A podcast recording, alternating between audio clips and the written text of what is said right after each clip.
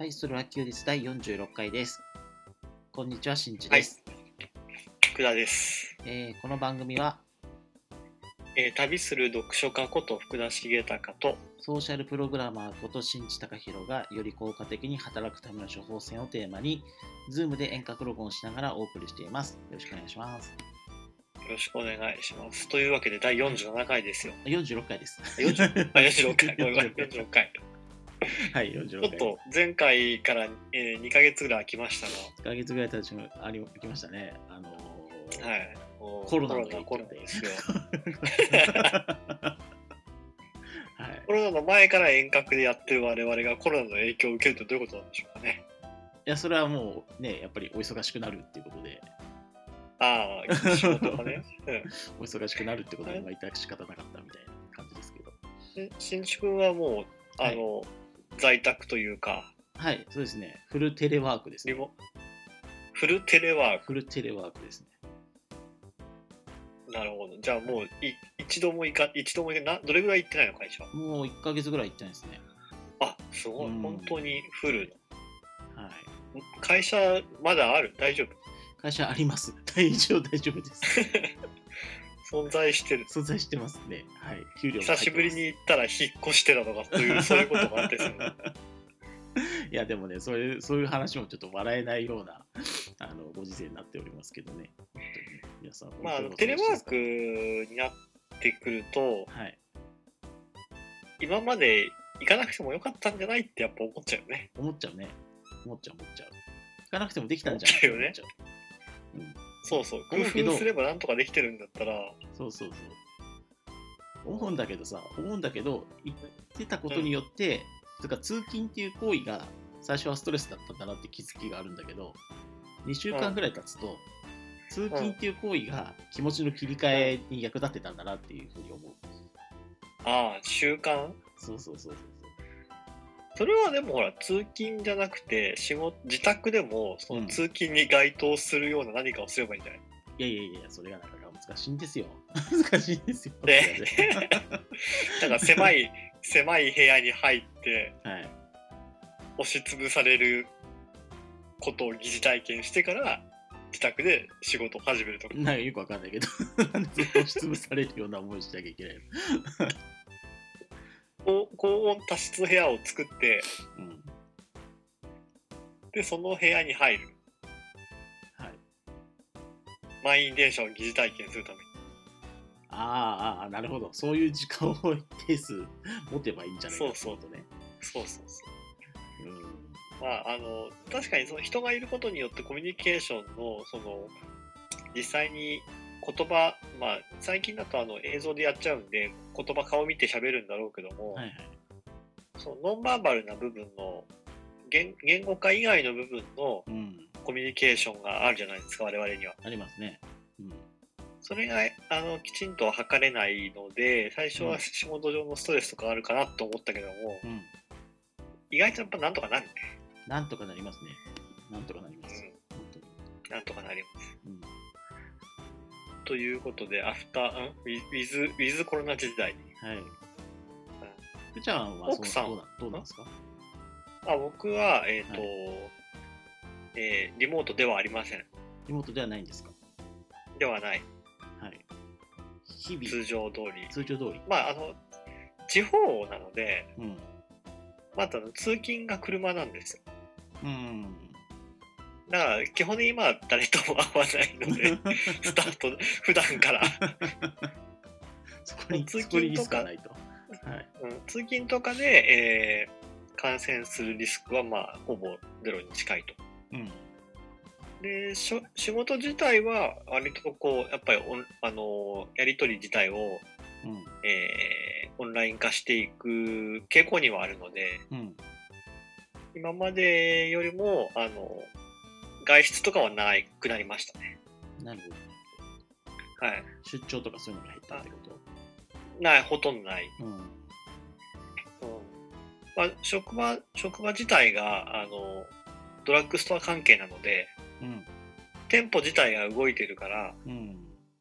まあ僕は本社なんですけども、うん。店舗が動いているので、うん本社機能が止められないっていう、ああ、なるほどなるそういう関係に。あるんです。そうはい。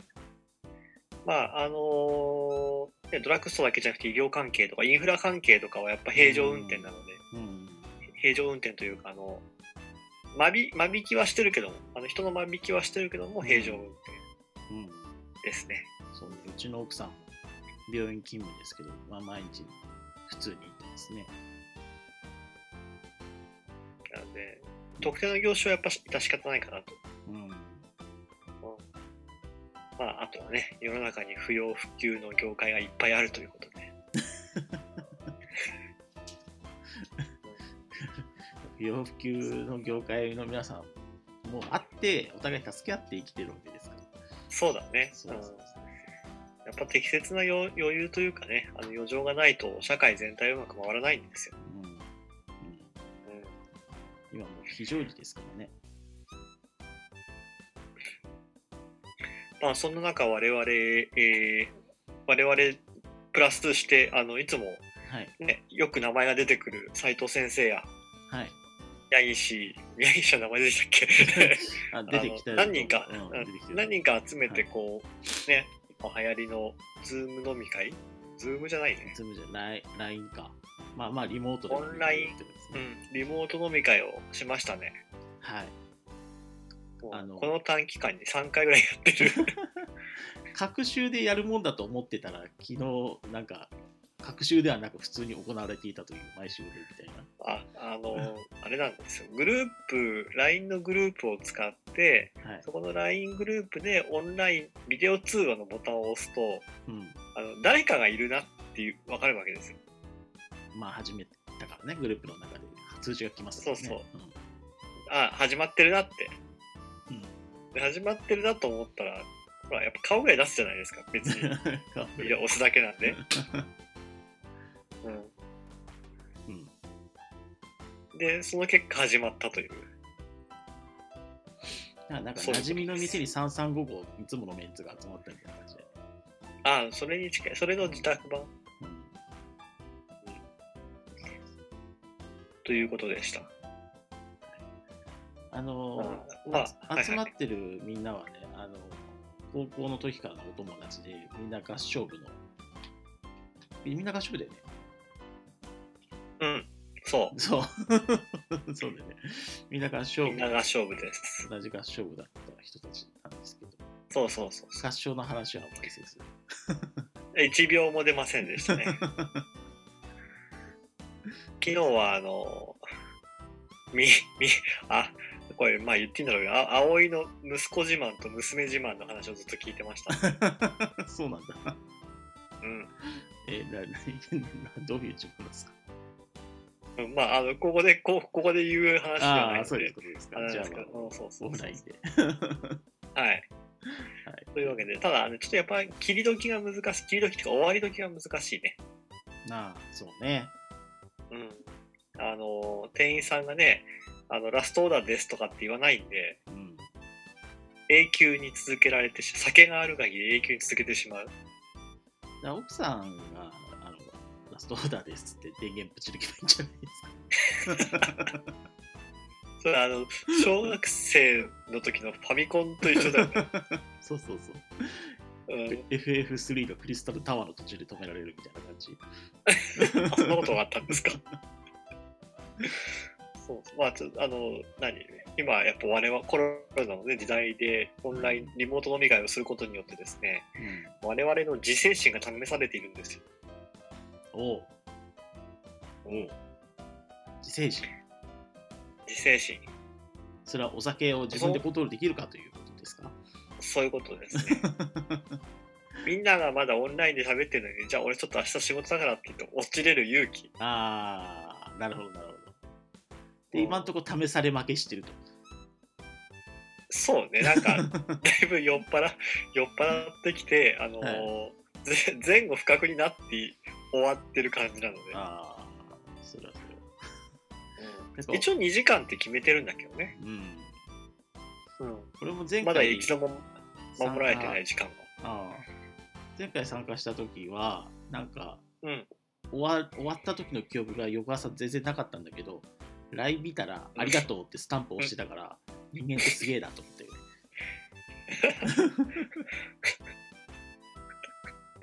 あ そうだね。俺もなんか終わった記憶はなかったから。うん人間って酔っ払っても気遣いとかってできるんだと思ってすごいね。やっぱりす。ごいですねまあ、そういうわけでね、あの、リモート飲み会の時代に我々の自制心が試されているといううん。大きな命題と、うん。あとまあ40になってもなかなかこう切り上げることが難しいという。そうですね。ということで、はい。はい、今回も40第46回、はい。はい最後ま張り切ってやっていきましょう。はい。よろしくお願いします。はい。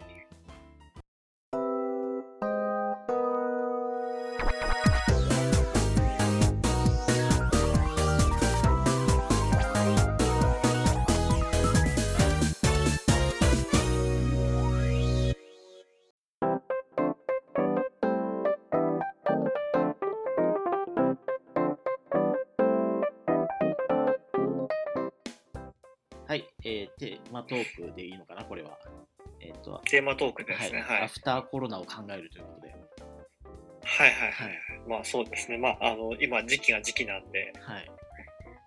あの、まあ、もう、もうあの、ね、WHO も言ってますけども、言ってますけど、というか WHO が宣言した通り、うん。もうコロナのある世界、コロナのない世界にはもう戻れないのうで、んはい、これから我々がどういうふうな世界な、我々が住む世界がどういうふうになっていくかっていうのを、うん。うんなんとなく考えてみたんですよ。ぼんやりと。はい。はい。はいと。はい。ということで、その話をしていこうかなと思いますが、はい。まずあのーまあ、個人の、はい。あの、まあ、今現状は、あのーまあ、拡大防止とか、あとは医療崩壊を防ぐために、うん日本全体でいうと全体最適化目指してるじゃないですか。そうですね。うん。だから全体最適化目指すと、やっぱ個人の最適化、部分最適化っていうのはで実現できないなと。うん。うん個人が我慢しないと、うん。うん社会全体はうん。最適化されないと。うん。で、それは取りも直さず、個人の幸せとか、うん。個人の生き方とかをうん。社会全体のために変えることをうん良しとするかっていう選択肢なんですよ。そうね。うん。で今は、今はまだ、その、コロナが流行っ実際に流行っているし、うんうん。数も多いし、うん。多くの人がまあ罹患してうん。亡くなる人も出てきているので、うん。今は医療優先というか、社会優先でいいと思うんですけど、うんこれ、コロナの後、まあ、いつになるかわかんないけど、うん。後って、どういう選択をみんなするんだろうと思って。うん。選択をする。はい。結局のところ、コロナの、コロナが流行るからみんな控え自粛し自粛しましょうみたいなのって、うん。たまたま今回コロナっていうところの名前がうん。あのコロナだっただけで、じゃあこれが、例えば戦争とかでもいいし、あ新しい病気でもいいし、ーうん。なんとかなので、皆さん今は我慢の時ですみたいな。うん。を、うん。今後我々はどういう取り扱いをしていくかと。なるほど。なるほどなるほど。はい。今ね、あの、僕らはやっぱ歴史を知っているので、うん。ね、第二次世界大戦で懲りてるわけですよ。基本的には。うんうんそうねうん。うん。ね、今は戦争中なので、こんな国難の時期に、うんこの非国民がみたいな感じのね、はいはいはいことが起こりうるんじゃないかなと。うんそれは怖いなと思って。うんで、その怖い一端として何があるかというと、うんちょうどあの、先週、先週じゃあ昨日か、昨日あの、うん。大阪府はですね、うん。うん大阪市、大阪市府、大阪市、大阪府かな。あの、知事だ。うん、ん。そうそう。えー、まあ、休業を求めた、まあ、自粛してくださいと求めたけども、それに応じないうん。パチンコ店の名前を公表すると。うん。うん、そういうことがあったんですね。うんで、それに対して、あの、まあみんな、やれやれやれじゃないけど、うんうんいいぞいいぞみたいな、うん。うん、話、あの、まあ公表しろと、公表しうん。してしまえと、うん。まあ社会的な制裁を与えるというか、っうんていうのに近いんじゃないかなと思うんだけど、うん。果たしてあれって、休まなきゃいけない、そもそも営業、営業というかお商売なので、うん。パチンコ店側も当然その従業員がいて、うん。営業があって、うん。でその営業に対して、1円も保証もせずに休めと言ってて、でそれはお願いだと。で、休まな、それに従わなかったら、うん。名前を公開するぞって。うん。同調圧力すごいですね。うん。ねこれあの、今回パチンコ店だから、うん。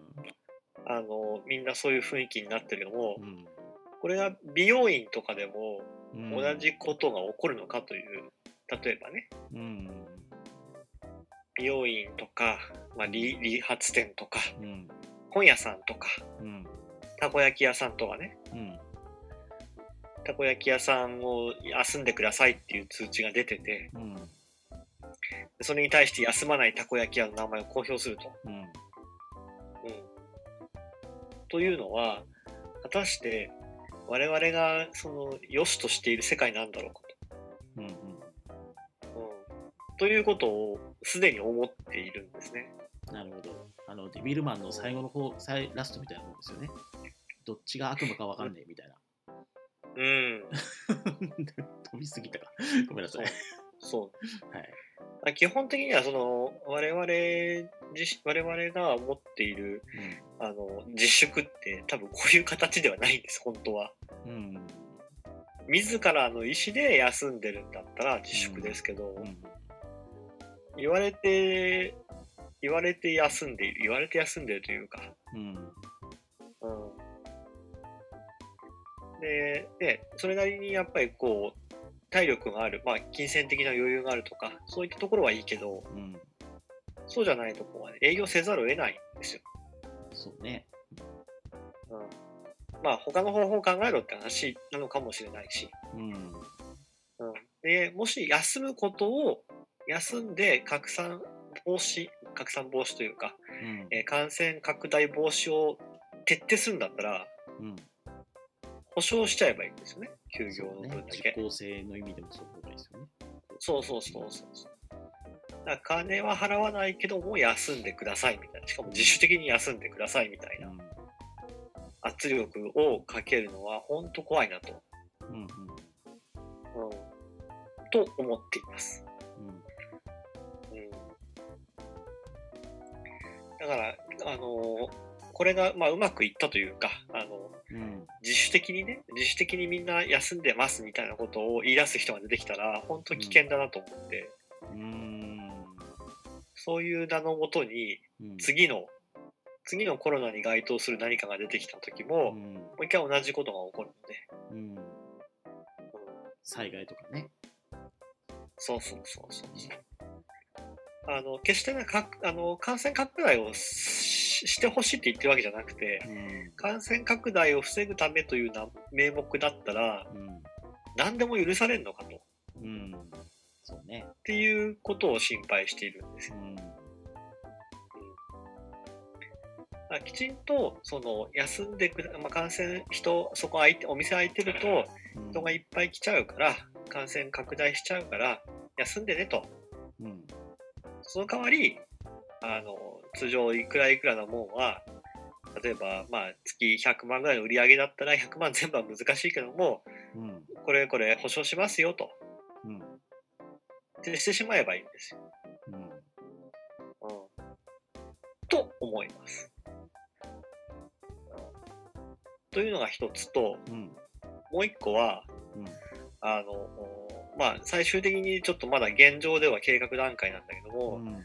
結局なんか国民全体に、まあ、10万円と1人当たり10万円とうん。マスクを2枚配ることになったみたいなんですが、うん。あれってそんなに決定に時間がかかるもんなのかな 決定と実行が、なんとなくあのこれ食料とかだったらさうん、亡くなった後に食料が届く感じしない？そうだね。ああいうのは早く、早くないと、遅遅くにね、10万円来てももうしょうがないじゃんみたいな、あるもんね。そう。うん。うん。だからその分のあの価値判断の基軸になってるものがうん。スピードではないんだなと。うん今の行政側の考えてることはね。うんうんスピード重視じゃないと。うんうん。ということは取りも直さず言うと何かあっても頼れないんだなって今後はね。ああ、そうね。だってうんスピード重視じゃないんだから。うんアメリカなんか割とその早くて、まあ、合理的というか、もう全員に、ほとんどほとんど全員に一律同じ金額ばっちゃうみたいなね。うんうん。っていうふうなことをやっているので、結局最終的にそれが一番楽なんです。判断しなくていいの所得いくらの人はいく？何万とか、所得いくらの人は何万とかっていうふうに、うん。あの、何、分岐点を設けることによって、スピードがはめんどくさくなるんで、うん。結局一律に同じ金額とか同じものをバッと配ってしまえばいいんで。うん。うん。まあ、で、どうせ配るんだったら多分金を配る、金というか、あの、お金、お金ないしお金に変わるもの？うんうん。小切手、小切手というか、銀行持ってったら、銀行とか金融機関に持ってったら10万もらえる券とかさ、うんね。そうね。うん。でああと、配りすぎだと思うんだったら、後でなんか確定申告とかで徴収するとかってやったりもいいわけだからね。うん。うんとりあえずまず配ろうよみたいな。そうそうそうそう。だからなんか、うん、なく、その今今後、今後同じことが起こると、あの国を信じて動く人がいなくなるっていうことはよく分かったので、うんうん次次のね。なんか東日本大震災の時は割とこう自衛隊とかが早く、ね、被災地に入ったイメージがあったんですが、ああいうこう実動部隊はやっぱりこう普段から訓練しているんだなってことはよく分かりました。うんなんでね、結局うちにはまだマスクも届いてないし、10万円も来てないんで、うん。うん、あこの国はうちを見捨ていた見捨てたんだなっていうことになってる。リアルにね、うん。なるほど。うん、そうね。なんでこうこういうこういうことが起こるとやっぱりこう国の本音が見えるんだなと思いながら、うん。うん、普段はねあの非常にいいことを言っておきながら。うん。いざ起こってみると結局のところ保証とかそういうふうなことに対しては非常に重いというか、うん。なんだろうね。という本当に腰が重いよね。うんあななんか理由があるのかなと思って。うん。うん。なんかナイスでは触れない的なやつなのかなってちょっと思ったんだけど、そういうことでもないいや、だって別にそれは後後でなんとかすればいいじゃん。まあとりあえず吸っちゃえばいいんじゃない、そうだよあ、そうだよね。だって日常的にすごい多くの国債を発行してるんだからさうん。こういう時だったらみんなしょうがないなって思うよそれそれはしょうがないなと思うようん。追加予算とかねうん。後々見てこのこの年はなんでこんなにね借金が多いんですか？みたいな感じでいやこのちょっとこのこのコロナがあったんです、あまあじゃあしょうがないなみたいなうん。なのでそれはなんか逆、うん、順番があの逆なんじゃないかなって今目の前で困ってる人がいるので、うん。うん、まあそういうあの柔軟な対応をしない政府だということはよく分かったのでうん。これからも何かあっても柔軟な対応されないという 柔軟な対対硬直した対応をスピード感なくやれやってしまうという。そうね。うん。であとはまあ、その、これは僕の仕事柄が多いんですけども、はい。あの皆さん多分お家にいるようになったので、うん。ストレスが溜まっているのか、うんまあもしくはちょっと時間がね、余っているのか、うん多分、テレビとかをよく見ているんじゃないかなと思うんですけど、うんうんあの、ワイドショーというのかな、情報番組というのかな、はい。はい、そこがちょっと無責任に流す報道にすごいこう困るなと。うん。うん、あの、まだ覚えてるかどうかですが、ちょっと前まであの、うん。トイレットペーパーとかティッシュペーパーがなくなったんですよね。なくなりましたね。はい。で、別にあの、流通経路から言うと、あの、そんなに影響はないはずなんで、うん。ただなんか急にある時から急に売れ出して、うんどうもなんか話を探っていくと、トイレットペーパーとかティッシュペーパーがなくなるっていう報道があったと。うんで、まあ、その結果、あの、本当に必要な人に届かないみたいな。うんうん。で、おそらくだけども、オイルショックの時も同じような話があったんじゃないかなっていう。うんうんなんで、それこそ、あの、国とかね、政府が、あの、あのどこどこの小学校に行けばトイレットペーパー1人1個ずつ配りますよみたいな感じでやってしまえば、うん。起こらない問題なので、うん。あの、順番が逆かもしれないけども、スピード感がない政府なので、結局最初は自分で守んなきゃいけないから買い占めるみたいなね、うん。ああなるほど。そういうことが起こっているような気がするので、ろくなことがないなっていう。はい。ということを思いました。で、まあ、あはい。そのコロナの後考えると、はい。やっぱりこう、東日本大震災の後に我々のやっぱちょっと価値観がうん。変わったように、日常がそのあっという間に崩れるといううん。こうことを経験したわけじゃないですか。うん。日常がある日突然あある日突然断絶するか。うん。昨日まであの問題がなかった、昨日まで何ともなかった人が、ある日を境にしていなくなるっていうことが世の中には往々にしてあるということを東日本大震災の経験から得たというふうに仮定するか考えると、うん。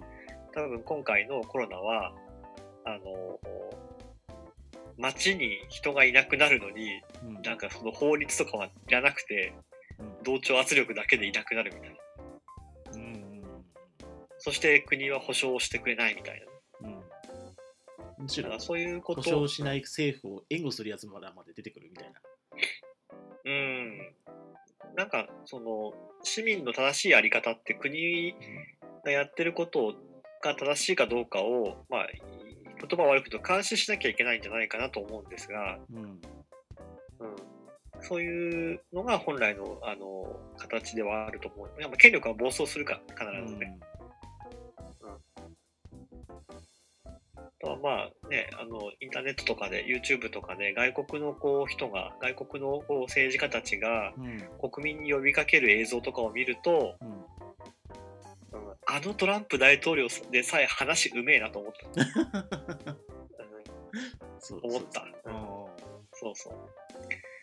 だからプロンプターとか見ながら喋ってるのだとやっぱ届かないよねなんか届けようって気があったらさ、相手のなんかね、カメラ見て話すじゃん。うん届けようって気があればね。うん私の話を誰かに伝えたいっていう、こう、なんだろう、メッセージうんが届かないと。うんうん読み上げるだけだとね。うんうん。まあそういう立場なんで読んでますみたいうんな感じになる。そうだね。まあ、あの、よ読まないといけない場所もあると思うんだよ。その正確なぶ、正確な数字とか。まあまあもちろん数字とかただ、そうん、そうそうそう。ただ全体を通して読み上げて回答するのは変な話だし。うんうん。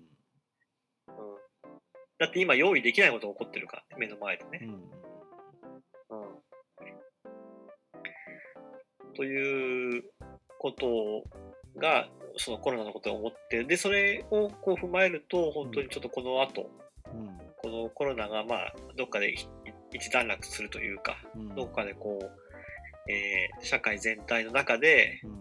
あのゼロにはできないけどもある程度そのなんだまあいや今日ちょっとインフルなんあのあの人インフルで今日休みなんですよと同じような感覚で、今日ちょっとコロナなんで休みなんですよみたいな感じのこう社会が来た時うにん考えることは今回のコロナの経験を踏まえると、うん。うん、あのやはりよりこう政府を信頼できないんうんじゃないかなっていうことを思いました。うん。そうね。うん。そうそうそあのやっうぱなんかやっぱ無知無知って怖いなっていう。の今回は本当にあの感染所感染症研究所っていうところがうん。かなり早い段階からあの感染ルートの特定をしるる感染、うん。えー感染方法の特定をしてたんですよ。うんうん飛沫感染と、うん。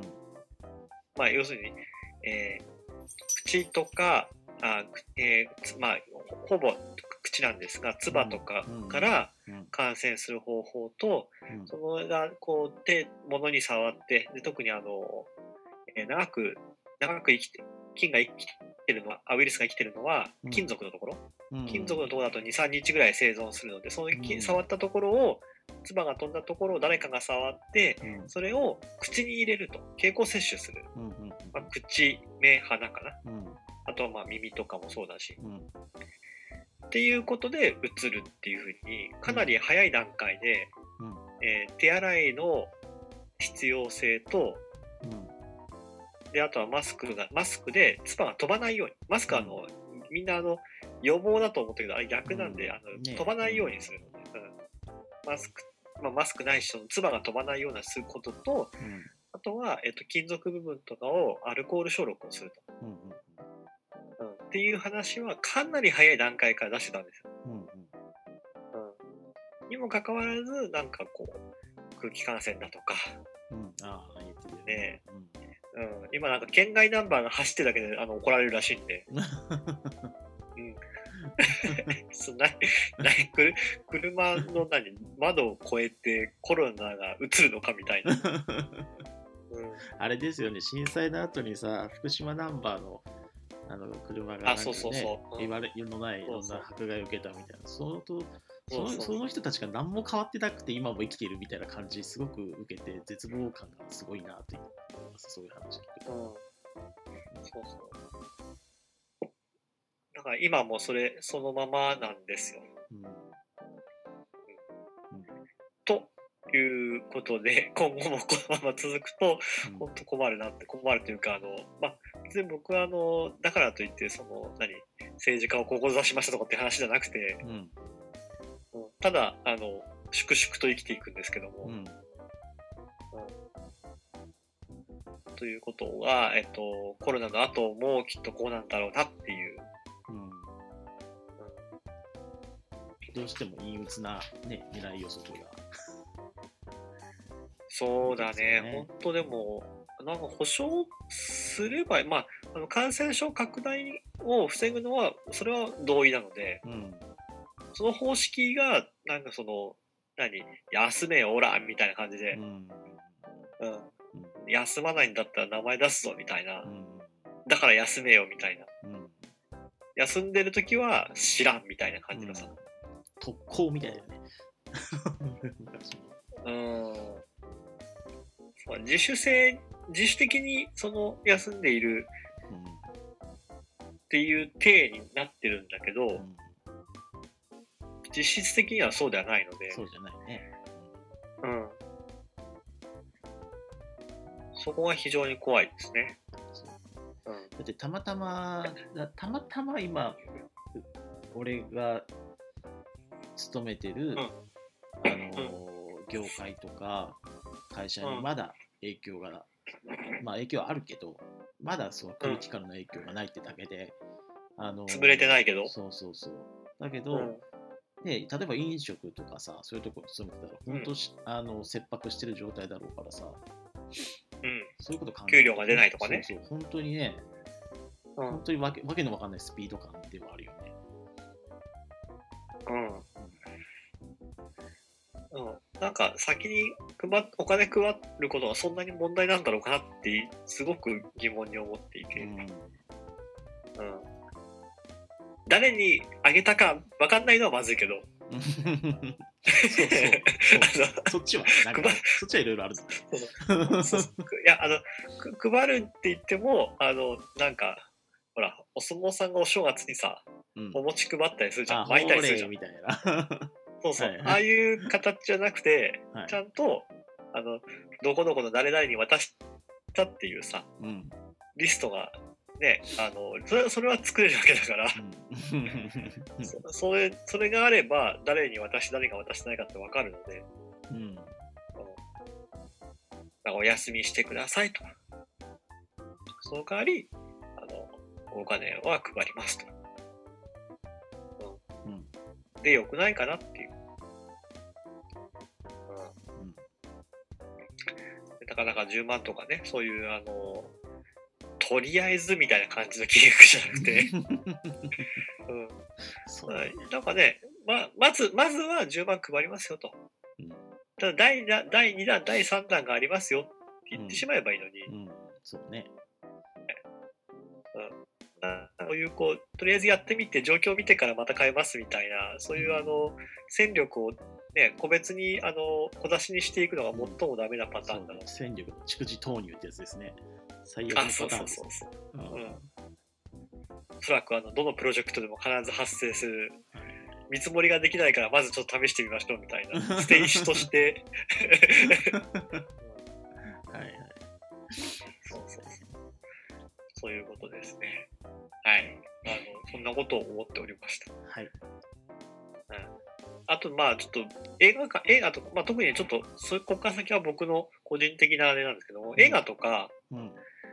音楽とかうん。あと本とかうん。そういうこう何文化的な部分がうん。結構やっぱダメージ受けててうん。あのこういうふうに文化が破壊されるってこういうことなんだなみたいそうね。な、うん、だって作り手の人がもう、なんていうか、生きていけないかもしれないからね。そうそうそうそう特になんかミニシアターとかが結構ダメージ受けてて、うん、あの今ミニシアターとかクラウドファンディングとかあの基金とかがあったりするんで、うん。僕もちょっと一口やったんですけども、うん。ぜひあの普段映画を見る方とかはあのこういう時に少しあのうん。そういう業界を支援していた本当は国とかねそういうところがいいやってやってくれればいいんだけどもうん。今のままだと潰れた後にお金が出てくるんで、うん、そうだよね。本当ぜひはいということでで一応最後にあの毎回これは大体 大大体の時に通用する話なんであれなんですけど、いダーウィンがあの進化論のダーウィンがですね、はい。まあ、あの生き残った、ね、あの最も強い動物が生き残っ生物が生き残ったわけではなくてですね、うん。あの生き残ったのは最もあの変化を恐れない変化したその環境に変化したものだけが生き残る、うんうん。進化論的にはそうなので この状況にきちんとその対応することがうん。必要なのかなとは思ってます。ありがとうございます。はい、はいコーナーコーナーとして成立してたかどうかあれだけども いや、でもなんか、言いたいことをこうい全部言ったって感じはするんじゃないですか。そんなことはない。まだまだ。あそうそうそうまだまあまああの過激なことは言わずに はい、はい。ということでした。はい。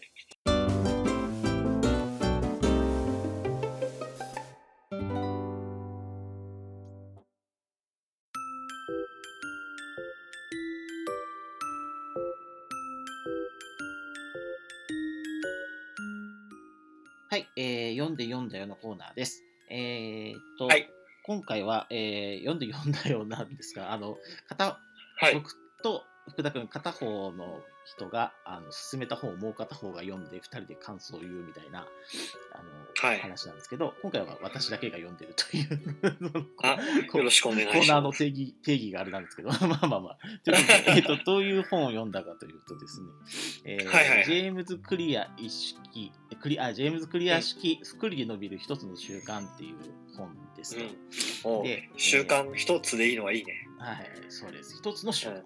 はい。で一これつの習慣。これ先週、これなんでこの本を読もうかなと思ったかというと、あの、はいはいまあ、今までね、あの福ちゃんから教えてもらった本とか、まあ、自分の経験からも、あのうん習慣を身につければ、その効果がこう時間に対して複利で効いて、結果的に大きな結果をもたらすことは理解している、理解していますと。そうですね。うんはい。しかし、単発ではなくて、毎日の行動が変わると、やっぱり影響力が大きい。うんうんうん。しかし、えーと、いろんな習慣を身につけようとして、私の場合ね、うん。どっちつかずになることが多くて、長続きしないっていう問題がありますと。で、はいはいはい。健康とか、まあ、主にダイエットですね。で、お金、勉強、幸せを得るための具体的施策のヒントを求めて、この本を読んでみようと。はい。ということですね。で、えっ、と、この本の、えっ、と、まあ、タイトルにもある通り、一つの習慣っていうのが重要。一つっていうのはね、うん。小さいこと。一つ。うん。うん。で、あの、書いてあったのが、もし毎日1%だけ良くなったら、はいはい。1年後には37倍良くなると。それは要するに1.01かける、1.01の365乗するとさ約37になると。うん。うん。うんで、そのことからあの言ってるのは、あの自分たちってなんかある決定的な瞬間をこう今の状態を引き寄せるが何かうん。ものだとして過大評価しがちなんだけど実際そうじゃなくてうん。日々の小さな改善の方が大事でそっちを過小評価うん。しすぎなんじゃないかっていうことが書かれてうん。いるんですね。うん。うんそうですね。そうそうそう。したがって、劇的ななんかってそんなに起こんないけどね。毎日毎日ちょっとだけだったらあのできできるというかそれがそっちの方が実は最終的な、あの後から見ると影響力が大きいんですね。そうそうそう。多分なんか人間って振り返った時になんかあであの時のあれがみたいなことを思いがちじゃないですか。うん、なんかインパクトの高そうな出来事だけをうん。取って自分の過去を振り返りがちですけど、まあ、そうではなくて、うん小さな改善が積み重なった方が、まあ今の今の結果に至っていることですと。だから、えっと、あの重はい。合格合格体験記とか読んだりとかさし資格のね、うん、とか僕らもほら受験とかではいはい。なんとかの勉強方法がいいとかっていうなんかすごいこうキャッチーな勉強方法が飛びつきがちなんだけど、まあ別に毎日ちゃんと過去問やったりとか なんかそういうあの当たり前のことやった方が実はまあしあの正しく伸びるんだけどそうなんだよね。続けられる方が重要なんだよね。そのそうそうそうそう方法論よりも。方法論よそうそうそうそういうことなんだけどね、なんだけど人はそそういう方にね、あのキャッチーな方に行きがちね、耳から CD を聞くだけでみたいなねそうそうそうそうそうそう。あし耳から CD 当たり前か。耳。CD を聞くだけで。英語がスなんラ。スラか英語はペラペラに。あ、なんだっけ、スピードラーニングだっけ。うん、まあ、スピードラーニングを毎日ちゃんとやる人はいいんじゃない？前ちゃんとやればいいのかもしれないけどね。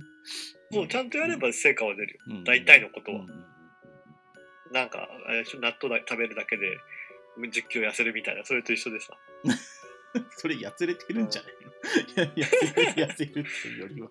えーちゃちゃんと方法を正しくやれば、まあ、あうんうんうんそうですね。の、まあまあ、というわけで、はいはい、あの、そうですね、日々の、日々の小さなことは軽視しがちですね。うん。で、あのーだから、したがってね、あの重要なのは、あのげ現在成功してるかっていうよりかは、今、うんその成長しつつあるかの方が、要するに傾き？傾きが成果であるか、負であるかの方が大事だと。うん。ううんん。うん。正であるってことは、ちょっとずつでも改善してるっていうことなので、将来なるほど。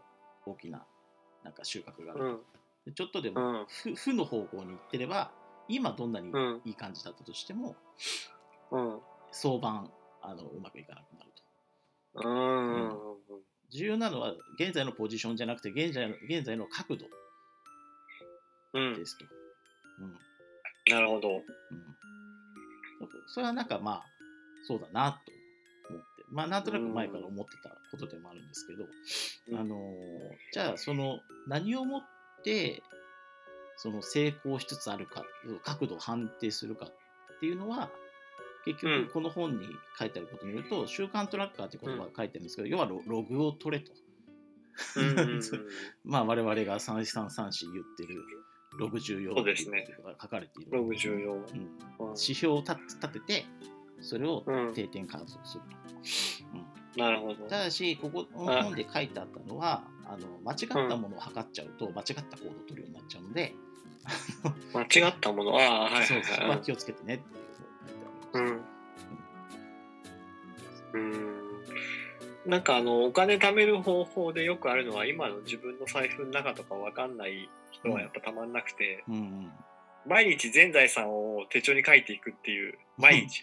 うんそうすると前の人前日比が出るじゃん。出るね。うんそれが増えてたら、うんあ、じゃあ、増え続けてたらお金が貯まってると。うんなるほどと思って。そでも自分の全財全財産ってあっちこっちに散らばってるから、ああ、そうね。うん。そうそう。時価総額出すと大変だなと思って。うん、あでも月に1回はやってるんだけど、あ、やってるんだ。すごいな。月に1回すっごい大変。あの、持ってる株価とか、まあ、うん株株株式とか、うん。そういう積み立ててるものとかも、うんあの、ちゃんと計算して、月末に1回締めて、うんうん。前月との比較で出してる。ああ、うん。いいですね。あ、なんかそ、うそう。それ最近読んだこれ別の本なんですけど節約の本って、まあ、まあよく言われるのは固定費を減らすとか普通のことが書いてある本なんですけど、うん。その本で一ついいなと思ったのがあの給料日を起点にしてうん。給料日の前日を終点にすするっていうやりうん。方が、その収支が分かりやすいと。うん。うんでその例えば節約っていうかその何万円貯めるとかっていうことをやる場合も、例えばその半年とか1年とかだとレンジが長すぎてちょっとその、うんだれちゃうのであのうん続かないので、90日三給料3ヶ月分はい。でやってみるといいよみたいなことが書いてあって、うんなるほどねと。なるほど。うんそうだね。なんか、給料日ってなんで会社によって違うんだろうね。そうそうね。そういえばそうね。なんかチコちゃんみたいな気もだけど。まあ、それは違うだろうみたいな。はいはいまあでも、そのログを取って、定点観測をしてう、ん、で、その比較をすることによって、正の習慣になってるか、負の習慣になってるかをそうそうそうそう判断すると。そうそうそう。そうです。はいで、まあ、結局、その自分の場合、ダイエットがね、うまくいってないなっていうところなんですけど、それをどうにかしたいっていう問題意識なんですけど、うんうんあのーでダイエットうまくいってた時期もあったんですけどそれを途中でやめてしまった習慣何だったかなって考えるとやっぱログを取ることが滞ったこととリンクしてるなと思ったんですよね。ったんですんあのうまくいってる時ってやっぱログ丁寧に取ってたしあ朝のカロリーとか昼のカロリー夜のカロリーそれぞれ記録したりとかして、うん、でもなんかやっぱあの続かなかったんですね。であの自動化難しいもんね。そうそう。それでログをいかに楽にっていうことがなんですけど、うん。まあ、今思ってるのは、あの、えっと、体重計に乗ると、少なくともうん体重と、あの体脂肪率は勝手にあの、うんアプリに飛ばしてくれるやつあるじゃないですか。あ、そんなのああすごいね。るあるんですよ。うん。へえ。それだけでもいいかなと。違うかなと思って。あ、それだけでも全然違う。そうそうあ、で、なんかあと CSV で吐き出してグラフにするみたいな。多分グラフグラフもアプリがやってくれるんじゃねえかなと思うけど。あ、やってくれるか。じゃあ、あそっか。まあ、それはそうだよ そうそうそう。あのな。あ、ななるべくやっぱログ取るときに大事な自動化だね。間違いなく。そうそうそう、自動化、仕組み化。うん。うんやっぱガッツでっていうのは難しいね。いや、無理無理、もう。ね。はい。なるほど。ちなみに、福利で伸びる一つの習慣っていうのうんも、この本は、ジェームズ、ジェームズ・クリアっていう人の本ですか？そうですね。ジェームズ・クリアさんですね。おうジェームズっぽい感じなんですか？ジェームズっぽい感じ。いや、なんか、すごい細かくいろんなことが書いてあるってか、本自体すごい分厚いんですよね。分厚いんだけど、うん。でもそんな目新しいこと書いてあるわけではなくて、おなんかこう、その人何の人何の銀行員とか？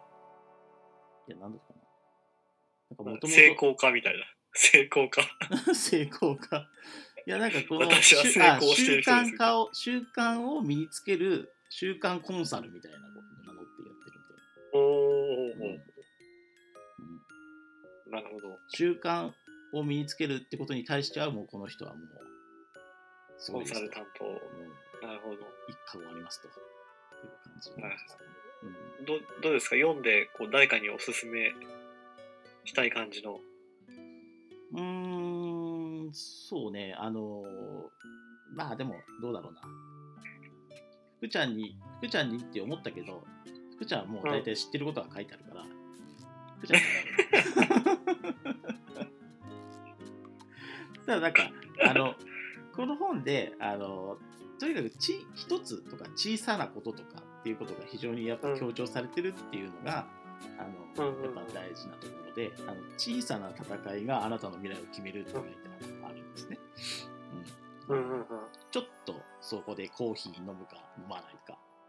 ちょっとそこで砂糖を一つ足すか足さないか、うん。うん、そういうような。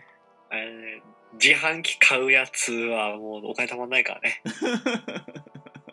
ラテラテマネーだっけ？ラテマネー。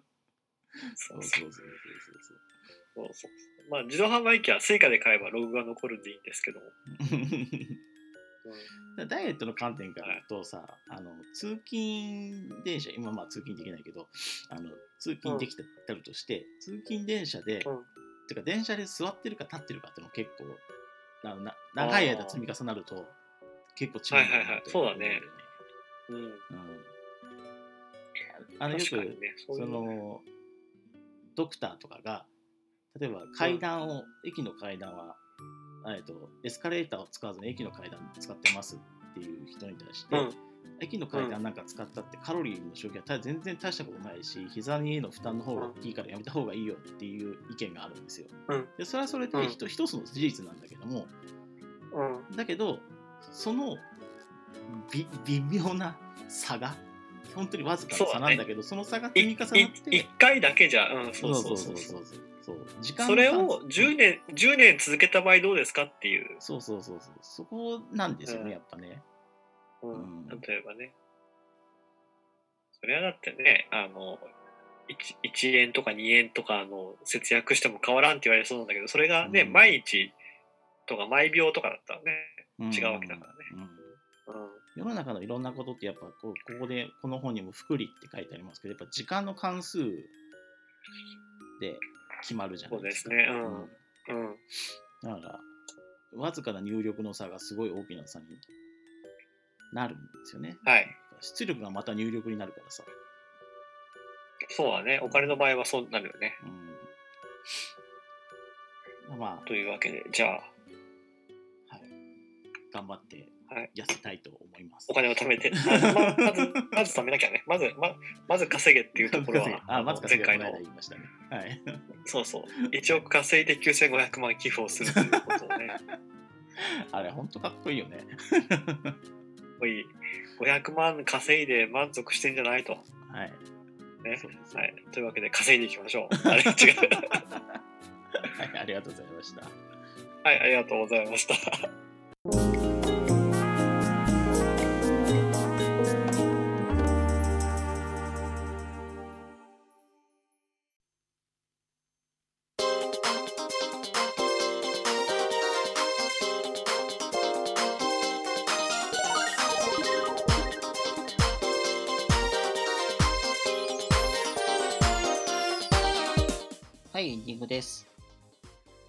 ディングです。えーとというわけです。は2ヶ月ぶりでしたが。いですね。あのーはいこれ、テイク、実はテイク2なんですけど、テイク1の時ははいはい最初のあの、挨拶の向上があまりにも久しぶりすぎて、あの、かっちゃくちゃになるっていう、そうそうめちゃくちゃでしたね。ありましたけど。まあ、はい良いんじゃないですかね。こんな、うんこんな我々でも。はい。もう、あともう46回来たところが次は47回。今年中にはい。50回は行きますね。50回はいけいけそうですね。なんか随分と下ね方修正されてる気がするけど、まあまあまあ、まあ、まあいいでしょう。はいはいはい。で、今までの音声ファイルがなんか、どはいんどんどんどん移動している。はい。あのですね、あの、それ Q.jp にあのどんどん移してますって前から言ってるんですけど、一応音声ファイルは全部、あの移しました。で、あの、その音声ファイルを、その、ポッドキャストとかで聞けるようにしたりとか、サイト上で聞けるようにするための個別のその第何回分のページっていうのをうん作成っていうのがまだ全然あの終わってないのがたくさんあって、あのはい。ファイル自体は上がってるんですけども、ちょっと聞き聞いていただけるにはもう少し時間かかるかなっていうところなんですが、はい。えー、と第1回から第6回は上がってますので、あのお懐かしの古いのはちょっと怖い、怖いね。懐かしいっていうか、怖い。あのまあ、興味ある人は聞いてみてください。というところですね。はい。で、あのなんかそれをあのまとめてた時に思ったんですけど、うんあのうんまあ、昔の頃ってすごいただアップしてた時期があって、そっけない説明なんですね。はいはいはいはい。なんだけど、あの例えば、うんユニクロの話をしてる回とかがあるんですけど、あったね。ううんん。それをあのもうユニクロってしちゃったんです、タイトルを。でも、そうするとタイトルを、割と俺の感覚ねあれ、感覚で言うと、ワンワードのタイトルって結構強いなって思ったんですね。パッとこう、入ってくるっていうか。なんか、わわーわーと長い長いことなんか長く書くよりも短くスパッと言い切った方がいいんじゃないかなってちょっと思ったりもしてて。あ、聞こえてます？ちょっと待って。はいミュートになってた。あはい。ごめんごめん。あ、えっ、と、きあの、声は聞こえてました。あよかったよかった。うん。うん。で、ちょっと思ったのがそこで、うんあの、これか仮にだよ。あの、うん。1回1テーマ15分ぐらいの配信にするのはどうだろうかって思ったんですよ。いや、それいいと思うよ。あの、あの、1時間も聞いてらんないじゃん。そ うそうそうそうそう。あの、最近あの、YouTube とかを、まあ、うん在、在宅に、在宅とか、うちにいるときに YouTube とか見たりするんでう、ん。YouTube とかで、こう、科学系の話とかをする人がいたりするんだけども、うんあと大学の講義とかも少しずつこう、流してる、あの、何動画になったりするんでうん聞いたりするんだけど、うんやっぱ長いとね聞き聞けないからうん。単発ちょっとこう数が多くても分割しないとダメだねそうね。だから、あの、じゃあそうしませんか？あの、うんそうしましょう。で、あの、我々的には、まあうん。4, 4テーマ、3、4テーマ1回の収録で撮るみたいなことやるんだけど、うん。だから3、4回ずつ増えていくわけですよ。そうそうそ時差、時差つけて公開はしていくけど。うだからなんかあれじゃない？その15分を1回にすればうん。今年中に100回ぐらいはいくんじゃない？1回の1回が短くなる そうですね。ってことです そうですね。いやでもなんか、1回ワンテーマっていうのがいいんじゃないかなってちょっと思って、それでやってみたいなと。エンディングとかもいらないらないというかそうそうそう、もういきなり本題でいいんじゃないかと。オープニングだけあのなんか一回ちゃんとしたやつ撮ってはい。じゃあお聞きくださいってなってはい。で本題が入るはいはい。あ、いいですね。そうしましょう。全部合わせて15分ぐらいでそうしましょう、そうしましょう。そうしたらこうなんかたくさん聞いてもらえるかもしれない そうですねやっぱね、じゃあそのように変えましょうかはい。1時間はきついので、きついので、きついって思ってるのを配信するなって感じだけど。た だまああの収録は我々同じようにしてそうそうそうそうそう。そう。で次回からあの出し方はうん。こ細切れにしましょうかはい。そういう感じではいお願いします。わかりましたはいはいということで、最後お知らせですが、えーはいえっ、と、ハッシュタグ、シャープソレキユ、SOREKIYU で、えーぜひ感想をツイッターでツイートしてください。えーはいで、えっ、と、最新の配信は、えー、ソレキュー .jp になりますので、そちらの、えー RS、えーと、ポッドキャストの購読をよろしくお願いします。というところですね。はい。では、はいえー第46回もありがとうございました。次回も聞いてください。ありがとうございました。はーい、さよなさよならら。